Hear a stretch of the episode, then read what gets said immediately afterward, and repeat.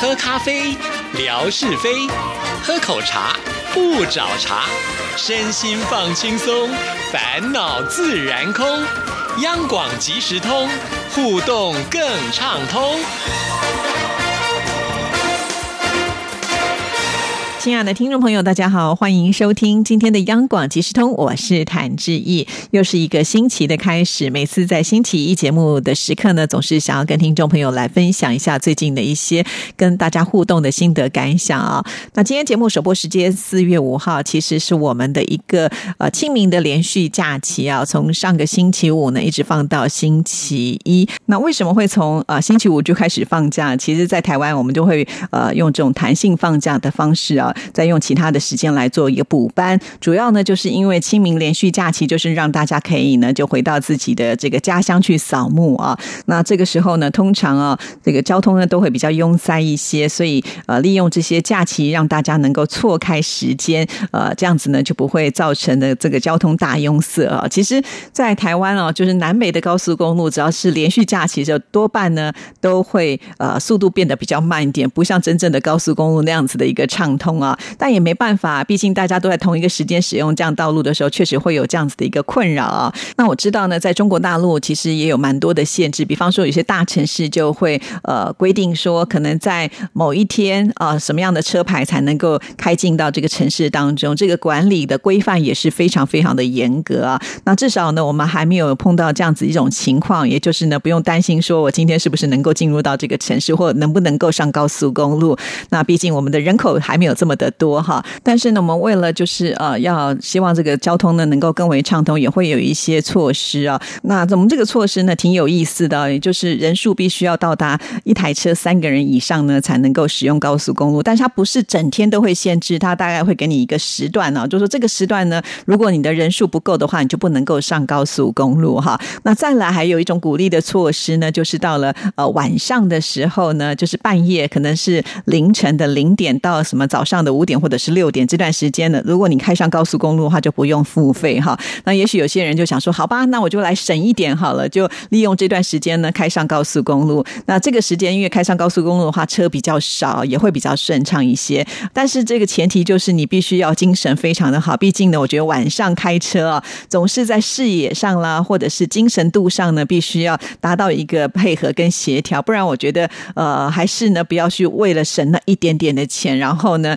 造成自己太大的风险，这个是我觉得比较重要的哈，所以我们会有这样子一种措施。再不然呢，呃，你就不要走高速公路啊。其实，在台湾还有很多的省道哈，可以边开车呢边赏风景之类，或者呢，就像志毅这样子，就选择不要出远门了，就不会人挤人了。因为常常在塞车的时候啊，很容易啊，这个心情就变得比较不好了。因为车子如果不能动的话，真的是很困扰的一件事情。好了，那这就是我们呢在过节可能会碰。到的一些状况，不知道我们的听众朋友是怎么样来过节的？就是如果有长的时间的假期的话，那你们碰到塞车都会用什么样的方式来做解决？哈，那或者呢，你们都会比较选择搭呃大众的运输工具，比方说搭高铁啦、火车啦之类的啊，你们都是用什么样的方式？也欢迎听众朋友来跟志毅做分享啊，因为我觉得在中国大陆的人口更多，常常到这个景区的时候，会不会就是你开了车子，然后找不到地方？停停啊，因为可能停车场很快就满了，这时候你们该怎么办呢？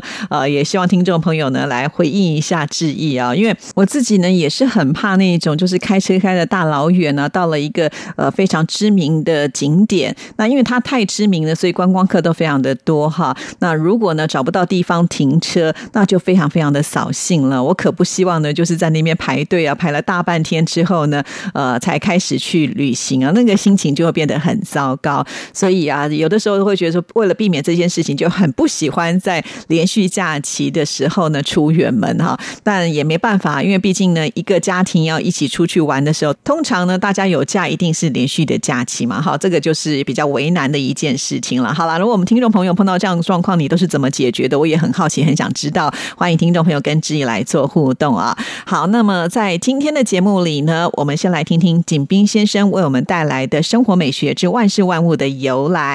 景明先生呢，在今年度起，其实呢，他也做了一个新的开场，可见他非常非常的用心哦。好了，今天要告诉大家，就是出洋相的由来。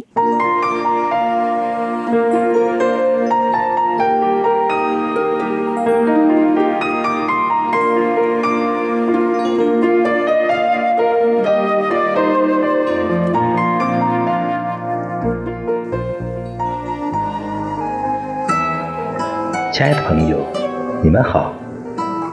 央广即时通，无限魅力，我们手牵手，轻松前行。刨根问底，探究万事的来龙去脉，追本溯源，了解万物背后的故事，万事万物的由来。景斌今天和您说说出洋相的由来。清朝光绪年间，我国对外门户开放，朝廷官员争相出国，以此显示自己的身份和荣耀。于是，一股出洋风席卷而来。然而，这些出国要员貌似满腹经纶，才华横溢，实际却见识短浅，愚昧无知。一踏入灯红酒绿的西洋世界。便丑态百出。北洋大臣李鸿章出访英国伦敦时，曾到英国已故将军戈登的纪念碑下祭奠，以示敬意。戈登的遗族颇为感激，特将曾在各地竞犬会上获得头等奖的名贵爱犬赠送给他。谁知数日后，戈登家族受到了李鸿章的谢简。内容为：后羿投之，感激之至。为是老夫冒矣，于饮食不能多进。所赏真味，感心得沾其真。朵颐有幸。茂八九十岁，泛称年岁大。朵颐鼓动腮颊、嚼食的样子，由谢简得知。洋人所赠送的那只名贵的小狗，已成了李鸿章的府中之物。当地报纸喧闹一时，传为笑谈。驻英国使馆的崔某，一贯贪财，其家属曾偷盗酒馆的手金，后被查出，声名狼藉。更有甚者，崔某为谋取额外收入，竟让他夫人包洗使馆全体人员的衣物。衣物洗后，晾晒在使馆内外，裹脚布公然挂在使馆门前。英国人见白色长布随风荡动，以为出了什么丧事，派人前来探问，方知情由。西方记者把这些拍下照片，登于报端，成为一大丑闻，轰动一时。某公使去法国避暑。恰遇上某公爵夫人请客，某公使应邀赴宴。席间，招待人员从厨房端来一大盘河鱼。据介绍，这种鱼十分名贵，烹调方法特别讲究，非手艺高超的厨师不能做成。正当主人津津乐道，众人胃口大开之时，这位公使猛然一声咳嗽。一口浓痰刚好落入鱼盘之中，席间一阵喧哗，公使面红耳赤，羞愧难当，赶忙抱头而逃。难怪那时的洋人瞧不起中国人，这些有辱国格的丑闻，尽出在那些出洋大臣、公使等要员身上。人们就这样约定俗成，把这种出洋的丑态。称之为出洋相。不过后来他的意思有所扩大，凡因无知或疏忽而闹的笑话，皆可称为出洋相。亲爱的朋友，万事万物的由来，感谢您的收听。这只谈之意，你的心情更美丽。再见。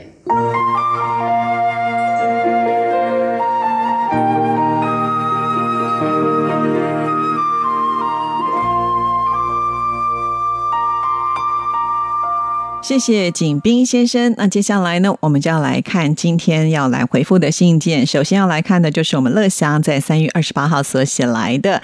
你好，志毅姐，本周看到郭大哥分享海南游照片，使我也想起了多年前去海南三亚旅行的点点滴滴。碧蓝的大海、广阔的沙滩、丰富的热带水果，使我深深难忘。那一次，我和文文到了三亚之后，参加了当地的四日游的。旅行团导游带着我们去了兴隆植物园、分界洲岛、亚龙湾。亚诺达热带雨林等景点，当时江南地区的气温已经降到零下，但是三亚仍然是一派夏日风光。只要穿的短袖、短裤和凉鞋就行了。而且位于海南岛最南端的三亚北边，有牛岭阻挡南下的冷空气，所以常年炎热，一年四季大部分的日子都是艳阳高照，特别适合度假。这次郭大哥到达了海口后，还去了海花岛。罗义村、梅花谷。南山寺、天涯海角、兰花世界主题公园、博鳌禅寺等景点，差不多环岛一周了。其中海花岛是新开发的景点呐，汇集了各式的游乐项目，夜景更是五光十色，将来人气一定会加高。天涯海角距离三亚机场很近，很多来往于三亚的飞机都会经过天涯海角的天空中。古代的流放之地天涯海角，如今成为了海内外游。客来到三亚必打卡的地点。是啊，现在听了乐祥呢，再度的帮我们回味啊，我的脑海当中还是出现了这么多这么多的画面呢。当然，首先还是要非常的感谢我们的泥娃娃。其实，我相信很多听众朋友都跟志毅一样啊，呃，非常的羡慕泥娃娃的生活。每一次呢，想要去哪里旅游啊，就是说走就走啊。而且呢，到了呃当地呢，一定有很多的朋友会热情的招待啊。这也就是泥娃娃交友广阔呃的另外一个很大的收获啊。好，那其实。泥娃娃从一开始要出去旅游的时候，当他买到机票，也就迫不及待的要跟我们分享啊。那志毅也曾经呢，把这样子的一个内容呢贴在微博上。其实他要出去玩的时候，我也觉得很开心啊。我就想说，哇，接下来这段时间呢，我们的微博呢又有很多的照片可以做分享了。那也很感谢泥娃娃哈。那有些人呢，其实，在旅游的过程当中，他拍的照片不会及时的发，可能要回去慢慢的整理之后呢，再传给志毅。但是我觉得泥娃娃他就是一个属于。行动派的人呢，啊，他拍了什么照片呢？都会很快的就传给了志毅。有的时候我的速度都赶不上他的速度哈。由此可知啊，他非常重视我们这个园地啊，都是迫不及待的希望能够跟所有的人一起来做分享。那泥娃娃另外一个更大方的部分，就是每一次呢，他传照片给志毅的时候，不仅是他拍的风景啊，甚至呢，他也愿意呢，把他自己个人的照片呢，一起呢，呃，提供给志毅啊。那刚开始的时候，志毅都还会问说，哎，那这样子的照片是不是？是可以贴出来呢？泥娃娃总是很大方的，都说没问题，尽量贴哈。当志毅知道呢，我们泥娃娃要去啊海南的时候呢，我也是满心期待啊，因为这里呢是我觉得呃我人生当中会规划想要去度假的地方，真的风景非常的美丽啊。尤其在我看过呃《非诚勿扰》这部电影当中的这个场景之后，我就想说哇，这是哪里这么的美丽啊？如果有机会，我也想亲自去体验一下。那果然呢，这次我们的泥娃娃呢拍了。每一个地方的这个角落，而且天气很好啊。虽然这其中也碰到了下雨，但是毕竟呢，还是属于比较少数的状况啊。那我觉得出门旅游呢，只要不要碰到下雨的话，都还不错哈。那偶尔下下雨呢，让这个天气呢稍微不要这么的炎热，也是蛮好的。